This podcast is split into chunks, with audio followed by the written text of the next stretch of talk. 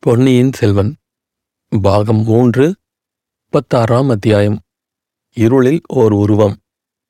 சக்கரவர்த்தி என்று அழைக்கப்பட்ட சிறுவன் கொடுத்த வாளை நந்தினி வாங்கிக் கொண்டாள். அதை மார்போடு அணைத்து தழுவிக் கொண்டாள். பின்னர் அச்சிறுவனையும் தூக்கி எடுத்து அவனையும் சேர்த்து மார்புடன் அணைத்து தழுவிக் கொண்டாள். அவளுடைய கண்களிலிருந்து தாரை தாரையாக கண்ணீர் பொழிந்தது. மற்றவர்கள் சற்று நேரம் வரை இந்த காட்சியை பார்த்து கொண்டு திகைத்து நின்றார்கள். ரவிதாசன் முதலில் திகைப்பு நீங்க பெற்று கூறினான். தேவி சக்கரவர்த்தி நம்முடைய கோரிக்கையை நன்றாக புரிந்து கொள்ளவில்லை. புரிந்து கொள்ளாமல் தங்களிடம் வாளை கொடுத்து விட்டார். மறுபடியும் விளக்கமாகச் சொல்லி நந்தினி அவனை தடுத்து நிறுத்தினாள். தழுத்தழுத்த குரலில் கூறினாள் இல்லை ஐயா இல்லை. சக்கரவர்த்தி நன்றாய் புரிந்து கொண்டுதான் வாளை என்னிடம் கொடுத்தார். என் கண்ணீரை பார்த்து நீங்கள் கலங்க வேண்டாம். வீரபாண்டிய சக்கரவர்த்தியின் படுகொலைக்கு பழிவாங்கும் பாக்கியம் எனக்கு கிடைத்ததை நினைத்து களிப்பு மிகுதியினால் கண்ணீர் விடுகிறேன். தேவி யோசித்துப் பாருங்கள். நாங்கள் இத்தனை பேர் ஆபத்துதவி படையினர் உயிரோடு இருக்கும்போது என்று சோமன் சாம்பவன் தொடங்கியதை நந்தினி தடுத்து நிறுத்தினாள். யோசிக்க வேண்டியதே இல்லை. அந்த பொறுப்பு என்னுடையதுதான். உங்களுக்கும் வேலை இல்லாமல் போகவில்லை.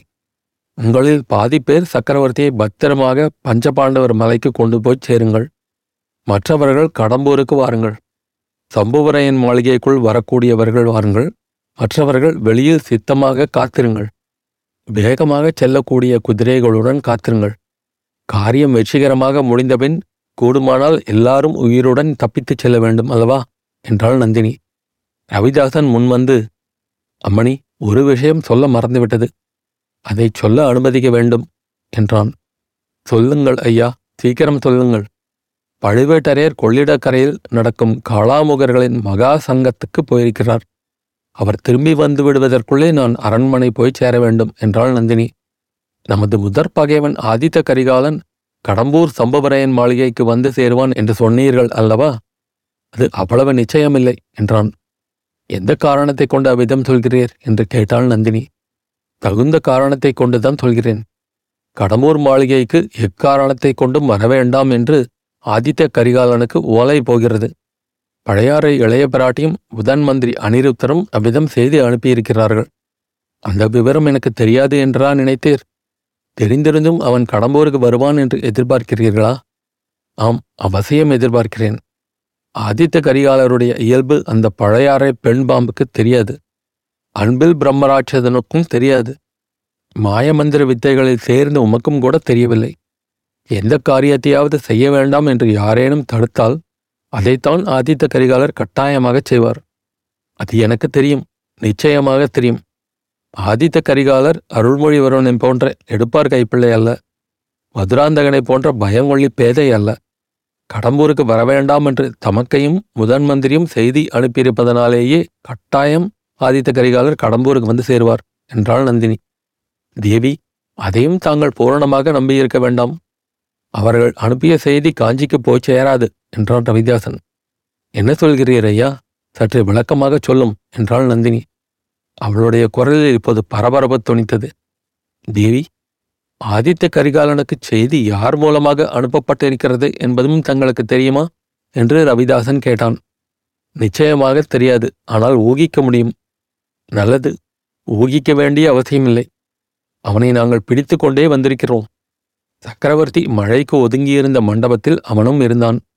நம்முடைய ரகசியங்கள் எல்லாம் அவனுக்குத் தெரியும். அவனை மேலே உயிருடன் போக விடுவது நமக்கு நாமே சர்வநாசத்தை தேடிக் கொள்வதாகும். இடும்பன்காரி எங்கே அந்த ஒற்றனை இங்கே அழைத்து கொண்டு வா? என்றான் ரவிதாசன். இடும்பன்காரி பள்ளிப்படை கோவிலை நோக்கி போனான். அவனுடன் இன்னும் இரண்டு பேரும் போனார்கள். நந்தினி அந்த திசையை உற்று நோக்கத் தொடங்கினாள். தனி நேரமும் கடுகடுவென்று இருந்த அவளுடைய முகத்தில் இப்போது மறுபடியும் மோகன புன்னகை தவிழ்ந்தது. இடும்பன்காரியும் இன்னும் இரண்டு பேரும் வந்தியத்தேவனை நெருங்கினார்கள். அழுத்து சலித்துப் போய் அரை தூக்கமாய் உட்கார்ந்திருந்த அந்த வீரன் மீது திடீரென்று பாய்ந்தார்கள். வந்தியத்தேவன் அவர்களோடு மல்யுத்தம் செய்யலாமா என்று ஒரு கணம் உத்தேசித்தான். பிறகு அந்த எண்ணத்தை மாற்றிக்கொண்டான்.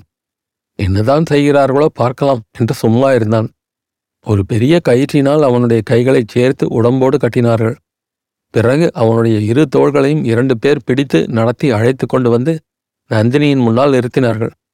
வந்தியத்தேவன் நந்தினியை பார்த்து புன்னகை புரிந்தான். நந்தினியின் முகத்தில் எவ்வித மாறுதலும் இப்போது தெரியவில்லை. அமைதி குடிகொண்டிருந்தது. ஐயா மறுபடியும் என்று ஆரம்பித்தாள். ஆம் தேவி மறுபடியும் வந்துவிட்டேன். ஆனால் நானாக வரவில்லை என்று சொல்லி சுற்றிலும் உள்ளவர்களை நோக்கினான். நந்தினியின் அருகில் இருந்த சிறுவன் அம்மா இவன்தான் என்னை இருட்டில் பிசாசு விழுங்காமல் காப்பாற்றியவன். இவனை ஏன் கட்டி போட்டிருக்கிறது? என்று கேட்டான். வந்தியத்தேவன் சிறுவனை பார்த்து குழந்தை சும்மா இரு. பெரியவர்கள் பேசிக் கொண்டிருக்கும்போது குறுக்கே பேசக்கூடாது. பேசினால் உன்னை புலி விழுங்கிவிடும் என்றான். புலியை நான் விழுங்கி விடுவேன் என்றான் சிறுவன். மீனால் புலியை விழுங்க முடியுமா? என்று வந்தியத்தேவன் கேட்டான். அவனைச் சுற்றிலும் இருந்தவர்களின் கண்டங்களிலிருந்து ஒரு பயங்கரமான உருமத சத்தம் வெளிவந்தது. அது வந்தியத்தேவனை கூட ஒரு கணம் மீசிலிருக்கச் செய்தது. ரவிதாசன் உரத்த குரலில் தேவி கேட்டீர்களா? இவனை இனி உயிருடன் தப்பிச் செல்ல விட முடியாது. முன் இரண்டு தடவைகளில் தங்கள் விருப்பத்துக்காக இவனை உயிருடன் தப்பிச் செல்ல விட்டோம். இனிமேல் அப்படி இவனை விட முடியாது என்றான். வந்தியத்தேவன் மந்திரவாதி இது என்ன இப்படி பெரிய பொய்யாகச் சொல்கிறாய்? நீயா என்னை உயிருடன் விட்டாய்? நான் அல்லவா உன்னை தப்பிப் போக விட்டேன் தேவி இந்த மந்திரவாதியை கொஞ்சம் கவனித்து பார்த்து சொல்லுங்கள். இவன் உண்மையில் ரவிதாசன் தானா? அல்லது ரவிதாசனுடைய பிசாசா? என்று கேட்டான். ரவிதாசன் பயங்கரமாக சிரித்தான். ஆம் நான் பிசாசுதான். உன்னுடைய ரத்தத்தை இன்று குடிக்கப் போகிறேன் என்றான். மீண்டும் அங்கு இருந்தவர்களின் தொண்டைகளிலிருந்து பயங்கர உருமல் குரல் வெளியாற்று. இதற்குள் சிறுவன் அம்மா இவனிடம் ஒரு நல்ல குதிரை இருக்கிறது. அதை எனக்கு கொடுக்கச் சொல்லுங்கள் என்றான். குழந்தை நீ என்னுடன் வந்துவிடு. உன்னை என் குதிரையின் மேல் ஏற்றி அழைத்துக் கொண்டு போகிறேன் என்றான் வந்தியத்தேவன். ரவிதாசன் வந்தியத்தேவனை நோக்கி கோரமாக விழித்து அடே வாயை மூடிக்கொண்டிரு என்று சொல்லிவிட்டு நந்தினியை பார்த்து தேவி சீக்கிரம் கட்டளையிடுங்கள் என்றான். நந்தினி நிதானமாக இவர் எப்படி இங்கு வந்தார்? எப்போது வந்தார்? என்று கேட்டாள். சக்கரவர்த்தி மழைக்கு ஒதுங்கியிருந்த மண்டபத்திலிருந்து அவரை இந்த ஒற்றன் எடுத்துக்கொண்டு ஓடிவிட பார்த்தான். நல்ல சமயத்தில் போய் நாங்கள் தடுத்து பிடித்து கொண்டோம். ஒரு கணம் தாமதித்திருந்தால் விபரீதமாக போயிருக்கும் என்றான் ரவிதாசன். ஐயா இவர்கள் சொல்வது உண்மையா? என்று நந்தினி கேட்டாள். தங்களைச் சேர்ந்தவர்கள் உண்மை சொல்லக்கூடியவர்களா என்பது தங்களுக்குத்தானே தெரியும். எனக்கு எப்படி தெரியும் தேவி? என்றான் வந்தியத்தேவன். நந்தினியின் முகத்தில் தோன்றிய புன்னகை மின்னலை போல் மறைந்தது. அவள் ரவிதாசனை பார்த்து ஐயா நீங்கள் எல்லாரும் சற்று அப்பால் சென்றிருங்கள். நான் இவரிடம் சில விஷயங்கள் தனியாக கேட்டு அறிய வேண்டும் என்றாள். தேவி நேரம் ஆகிறது. அபாயம் நெருங்குகிறது. இந்த வேளையில் என்று ரவிதாசன் கூறுவதற்குள் நந்தினி கடுமையான குரலில் சற்று முன் நாம் செய்து கொண்ட நிபந்தனையை நினைவுபடுத்திக் கொள்ளுங்கள். மறுவார்த்தை சொல்லாமல் உடனே அகன்று செல்லுங்கள். சக்கரவர்த்தியையும் அப்பால் அழைத்துப் போங்கள் என்று கூறி சிறுவனுடைய காதில் குமாரா சற்று அவர்களுடன் நகர்த்து போ உனக்கு இவரிடமிருந்து குதிரையை வாங்கித் தருகிறேன் என்றாள். ரவிதாசன் முதலியவர்கள் பின்னர் மறுவார்த்தை பேசாமல் அந்த சிறுவனையும் அழைத்து கொண்டு அவசரமாக அப்பால் போனார்கள்.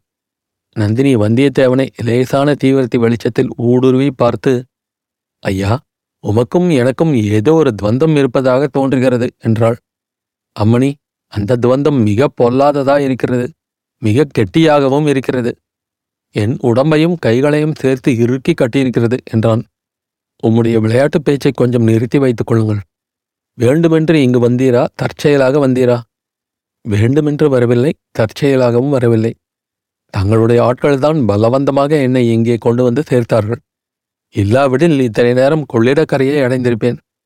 என்னை பார்க்கும்படி நேர்ந்ததில் உமக்கு அவ்வளவு கஷ்டம் என்று தெரிகிறது. என்னை பிரிந்து போவதற்கு அவ்வளவு ஆவல் என்றும் தெரிகிறது. தங்களை பார்க்க நேர்ந்ததில் எனக்கு கஷ்டம் இல்லை தவிர தங்களை பிரிந்து போவதற்குத்தான் உண்மையில் வருத்தமாய் இருக்கிறது தாங்கள் மட்டும் அனுமதி கொடுங்கள். ஒரு பக்கத்தில் அந்த கிழட்டு பழுவேட்டரையரிடமும் இன்னொரு பக்கத்தில் இந்த பயங்கர மந்திரவாதிகளிடமும் அகப்பட்டு கொண்டு தாங்கள் திண்டாடுகிறீர்கள். ஒரு வார்த்தை சொல்லுங்கள். இவர்களிடமிருந்தெல்லாம் தங்களை விடுதலை செய்து அழைத்துப் போகிறேன். எங்கே அழைத்துப் போவீர்கள்? இலங்கை தீவின் காடுகளில் அனாதையைப் போல் அலைந்து கொண்டிருக்கும் தங்கள் அன்னையிடம் அழைத்துப் போய்விடுகிறேன் என்றான் வந்தியத்தேவன். நந்தினி ஏமாற்றம் துணிக்க ஒரு நெடிய பெருமூச்சு விட்டாள். நானும் அப்படி அனாதையாக அலைய வேண்டும் என்று விரும்புகிறீரா ஒருவேளை அத்தகைய காலம் வந்தாலும் வரலாம். அப்போது அன்னையிடம் அழைத்துப் போக உம்முடைய உதவியை அவசியம் நாடுகிறேன். இதற்கு முன்னால் என்னுடைய எண்ணம் நிறைவேற வேண்டும். அது நிறைவேறுவதற்கு உதவி செய்வீரா? என்று கேட்டாள். அம்மணி தங்கள் மனதில் கொண்ட எண்ணம் என்னவென்று தெரிந்தால் அதற்கு உதவி செய்வதை பற்றி நான் சொல்ல முடியும் என்றான் வந்தியத்தேவன். உண்மையான பிரியமுள்ளவர்கள் இப்படி சொல்ல மாட்டார்கள். எண்ணம் என்ன என்பதை தெரிந்து கொள்ளாமலே அதை நிறைவேற்றுவதற்கு உதவி செய்ய முன்வருவார்கள் பிரியமுள்ளவர்கள் சமயத்தில் எச்சரிக்கை செய்து ஆபத்திலிருந்து காப்பாற்ற முயல்வார்கள். அம்மணி தங்களை இந்த கிராதகர்கள் ஏதோ சூழ்ச்சி செய்து பெரிய அபாயத்தில் சிக்க வைத்திருக்கிறார்கள். அவர்களுடைய காரியத்துக்கு உங்களை உபயோகப்படுத்திக் கொள்ளப் போகிறார்கள். நீர் கூறுவது தவறு. நான் தான் இவர்களை என்னுடைய காரியத்துக்கு உபயோகப்படுத்திக் கொள்ள பார்க்கிறேன். இதை நீர் நிச்சயமாக தெரிந்து கொள்ளும். ஒரு சிறு குழந்தையை எந்த காட்டிலிருந்தோ பிடித்து கொண்டு வந்து தங்களை ஏமாற்றுகிறார்கள். குழந்தை எதற்காக என்று உமக்கு தெரியுமா? பாண்டியன் சிம்மாசனத்தில் ஏற்றி வைத்து பட்டம் கட்டுவதற்காக என்றான். மறுபடியும் தவறாகச் சொல்கிறீர். பாண்டியன் சிம்மாசனத்தில் ஏற்றி வைக்க மட்டுமல்ல துங்கபத்திரையிலிருந்து இலங்கை வரையில் பறந்து கிடக்கும் சோழ சாம்ராஜ்யத்தின் சிம்மாசனத்தில் அமர்த்தி முடிசூட்டுவதற்காக. அம்மம்மா யாருடைய உதவியைக் கொண்டு இந்த மகத்தான காரியத்தை சாதிக்கப் போகிறீர்கள்? ஏதோ சுற்றிலும் நிற்கிறார்களே. இந்த நரி கூட்டத்தின் உதவியைக் கொண்டா? சோழ சாம்ராஜ்யத்தின் இருபது லட்சம் வீராதி வீரர்கள் கொண்ட மாபெரும் சேனையை பகலில் வளைகளில் ஒளிந்திருந்து இரவு நேரத்தில் வெளிப்பட்டு வரும் இந்த பத்து இருபது நரிகளின் துணை கொண்டு வென்று விடுவீர்களா? நான் இவர்களை மட்டும் நம்பியிருக்கவில்லை. இதோ என் கையில் உள்ள வாளை நம்பியிருக்கிறேன். இதன் உதவியினால் என் மனத்தில் கொண்ட எண்ணத்தை நிறைவேற்றுவேன். அம்மணி அந்த வாளை தாங்கள் ஒரு நாளும் உபயோகப்படுத்தப் போவதில்லை. அதற்கு வேண்டிய பலம் தங்கள் கையிலும் இல்லை தங்கள் நெஞ்சிலும் இல்லை. ஏன் அப்படி சொல்கிறீர்கள்? ஏதோ என் மனத்தில் தோன்றியதை கூறினேன். நீ சொல்வது முற்றும் தவறு என்று இந்த இடத்திலேயே என்னால் நிரூபித்து காட்ட முடியும். அப்படியானால் நான் பாக்கியசாலிதான். தங்கள் திருக்கரத்தினால் வெட்டுப்பட்டு சாவதற்கு கொடுத்து வைக்க வேண்டாமா? என்று கூறி வந்தியத்தேவன் வெட்டுப்படுவதற்கு ஆயத்தமாவது போல் கழுத்தை வளைத்து தரையை பார்த்து கொண்டு நின்றான். என் திருக்கரத்தினால் வெட்டப்படுவதற்குத்தானா ஆசைப்படுகிறீர்? கிரீடம் சூட்டப்படுவதற்கு விரும்பவில்லையா? என்றாள் நந்தினி. வந்தியத்தேவன் நிமிர்ந்து பார்த்து தங்கள் வசமுள்ள கிரீடத்தை எத்தனை பேருக்கு தான் சூட்டுவீர்கள்? என்று வினவினான். அது என்னுடைய இஷ்டம். முடிவாக யாருக்கு சூட்ட வேண்டும் என்று பிரியப்படுகிறேனோ அவருடைய சிரசில் சூட்டுவேன். அப்படியானால் இந்த சிறு பிள்ளையின் கதி என்ன ஆவது? அவனுக்கு முடி சூட்டுவதும் சூட்டாததும் என் இஷ்டம்தானே? தேவி தங்களுக்கு யாருக்கு இஷ்டமோ அவருக்கு முடி சூட்டுங்கள். எனக்கு வேண்டியதில்லை. ஏன்? என்னுடைய சிரசில் உள்ள சுருட்டை மயிரின் அழகை பற்றி பலரும் சொல்லியிருக்கிறார்கள். கிரீடம் வைத்துக்கொண்டு அந்த அழகை கெடுத்துக்கொள்ள நான் விரும்பவில்லை. உமது வேடிக்கை பேச்சை நீர் விடமாட்டீர். நல்லது ஐயா பொன்னியின் செல்வன் கடலில் விழுந்து இறந்த செய்தியை கேட்டதும் இளையபராட்டி என்ன செய்தாள்? ரொம்ப துக்கப்பட்டாளா என்று நந்தினி திடீரென்று பேச்சை மாற்றிக்கொண்டாள் வந்தியத்தேவன் சிறிது திகைத்துவிட்டு பின்னே துக்கம் இல்லாமல் இருக்குமா? ஸ்திரீகள் எல்லாருமே இதயமற்றவர்களாக இருப்பார்களா? என்றான். அந்த கொடும்பாளூர் பெண் ஓடையில் விழுந்து உயிரை விட பார்த்தாளாமே அது உண்மையா? அவளை யார் எடுத்து காப்பாற்றினார்கள்? என்று கேட்டாள். உடனே வானத்துக்கு நேர்ந்த ஆபத்தை குறித்து வந்தியத்தேவனுக்கு ஞாபகம் வந்தது. அவளுடைய கதி என்ன ஆயிற்றோ என்ற நினைவில் மூழ்கி வந்தியத்தேவன் கேள்விக்கு பதில் சொல்லாமல் இருந்தான். நந்தினி குரலை கடுமைப்படுத்திக் கொண்டு சரி அதையெல்லாம் பற்றி நீர் ஒன்றும் சொல்ல மாட்டீர் என்று எனக்கு தெரியும். ஆதித்த கரிகாலர் கடம்பூர் மாளிகைக்கு வராதபடி நீர் தடுக்கப் போகிறீரா? என்று கேட்டாள். தடுப்பதற்கு பிரயத்தனம் செய்வேன் என்றான் வந்தியத்தேவன். உம்மால் அது முடியாது என்று நான் சொல்கிறேன். என்னால் முடியும் என்று நானும் சொல்லவில்லை தேவி. பிரயத்தனம் செய்வேன் என்று தான் சொன்னேன். இளவரசர் ஒன்று செய்ய நினைத்துவிட்டால் அதை மாற்றுவது எளிதென்று. ஆதித்த கரிகாலரின் இயல்பை நீர் நன்றாய் அறிந்து கொண்டிருக்கிறீர். என்னை விட அதிகமாக தாங்கள் அறிந்திருக்கிறீர்கள். நல்லது. நான் எவ்வளவுதான் சொன்னாலும் சரி நீர் என் கட்சியில் சேர மாட்டீர் என் எதிரியின் கட்சியில்தான் இருப்பீர். அப்படித்தானே? அம்மணி தங்கள் எதிரி யார்? என் எதிரி யார்? பழையாறு இளவரசிதான் வேறு யார்? அது தங்கள் மனோ கற்பனை தேவி. தங்களுக்கு ஒரு உண்மையை முக்கியமான உண்மையை தெரிவிக்க விரும்புகிறேன். போதும் போதும். நீர் உண்மை என்று சொல்ல ஆரம்பித்தால் அது வடிகட்டின கோட்டை பொய்யாயிருக்கும். எனக்கு தெரியாதா? உமது உண்மையை நீரே வைத்துக்கொள்ளும் என்று நந்தினி குரோதத்துடன் கூறிவிட்டு கையை தட்டினாள். ரவிதாசன் முதலியவர்கள் உடனே நெருங்கி வர ஆரம்பித்தார்கள். வந்தியத்தேவன் தனக்கு கிடைத்த சந்தர்ப்பத்தை தான் சரியாக உபயோகப்படுத்திக் கொள்ளவில்லை என்பதை உணர்ந்தான். இந்த ராட்சசி என்னை கொன்றுவிடும்படிதான் இவர்களுக்கு கட்டளையிடப் போகிறாள். கடவுளே எத்தகைய சாவு? ஒரு களத்தில் எதிரிகளுடன் போராடி வீர மரணம் அடையக்கூடாதா? இப்படியா என் தலையில் எழுதியிருக்கிறது? ரவிதாசன் கோஷ்டியார் அருகில் வந்து சூழ்ந்து கொண்டார்கள். இரையை நெருங்கிய ஒடாய் கூட்டம் உருமுவது போல் அவர்கள் உருமிக் கொண்டிருந்தார்கள். ராணி தாங்கள் என்னதான் சொன்னாலும் இவன் வழிக்கு வரமாட்டான் என்று எனக்கு தெரியும். தாங்கள் உடனே புறப்படுங்கள். இவனை நாங்கள் இந்த புண்ணிய ஸ்தலத்தில் பலி கொடுத்து விட்டு கிளம்புகிறோம் என்றான் ரவிதாசன். மந்திரவாதி ஜாக்கிரதை. என்னுடைய விருப்பம் அதுவன்று. இவரை உங்களில் யாரும் எதுவும் செய்யக்கூடாது. இவரை எவனாவது தொட்டால் அவனை நானே இந்த கத்தியினால் வெட்டி கொன்று பழிவாங்குவேன் என்று நந்தினி கர்ஜித்தாள். ரவிதாசன் முதலியோர் திகைத்து நின்றார்கள். இவரால் எனக்கு இன்னும் பல காரியமாக வேண்டியிருக்கிறது தெரிகிறதா? நான் இதோ புறப்படுகிறேன். நீங்களும் புறப்படுங்கள். இவர் அவருக்கு விருப்பமான வழியில் போகட்டும். யாரும் இவரை தடை செய்ய வேண்டாம் என்றாள் நந்தினி. ரவிதாசன் தேவி ஒரு விண்ணப்பம். தங்கள் சித்தப்படி செய்ய காத்திருக்கிறோம். ஆனால் இவனிடம் குதிரை இருக்கிறது. இவனை முதலில் போக விடுவது நல்லதா? கொஞ்சம் யோசித்துச் சொல்லுங்கள் என்றான். நல்லது. இவரை அந்த பள்ளிப்படை கோவில் தூணுடன் சேர்த்து கட்டிவிடுங்கள். கட்டை அவிழ்த்துக்கொண்டு புறப்பட இவருக்கு சிறிது நேரமாகும். அதற்குள் இந்த பள்ளிப்படை காட்டை நீங்கள் தாண்டி போய்விடலாம் என்றாள். வந்தியத்தேவன் பள்ளிப்படை தூணுடன் சேர்த்து கட்டப்பட்டிருந்தான். சற்று தூரத்தில் அவன் குதிரை ஒரு மரத்தில் கட்டப்பட்டிருந்தது. நந்தினி பல்லக்கில் ஏறிக்கொண்டு போய்விட்டாள். சிம்மாசனத்தை இரண்டு ஆட்கள் தூக்கிச் சென்றார்கள். ரவிதாசன் கோஷ்டியார் சிறுவனை அழைத்து கொண்டு விரைந்து போய்விட்டார்கள். அவர்களுடன் சென்ற தீவர்த்தியின் வெளிச்சமும் சிறிது சிறிதாக மங்கி மறைந்து விட்டது. வந்தியத்தேவனைச் சுற்றிலும் கண்ணங்கரிய காரிருள் சூழ்ந்தது. சிறிது நேரத்துக்கு முன்னால் அங்கு பார்த்த காட்சிகள் நடந்த நிகழ்ச்சிகள் எல்லாம் கனவோ என்று தோன்றியது. இருட்டில் ராட்சத வவ்வால்கள் சடபடவென்று தங்கள் அகன்ற சிறகுகளை அடித்துக் கொண்டன. ஊமை கோட்டான்கள் உருமின. நரிகள் அகோரமான குரலில் முறை வைத்து ஊழையிட்டன. ஊழையிட்டு கொண்டே அவை நெருங்கி வருவது போல் வந்தியத்தேவனுக்கு உணர்ச்சி ஏற்பட்டது.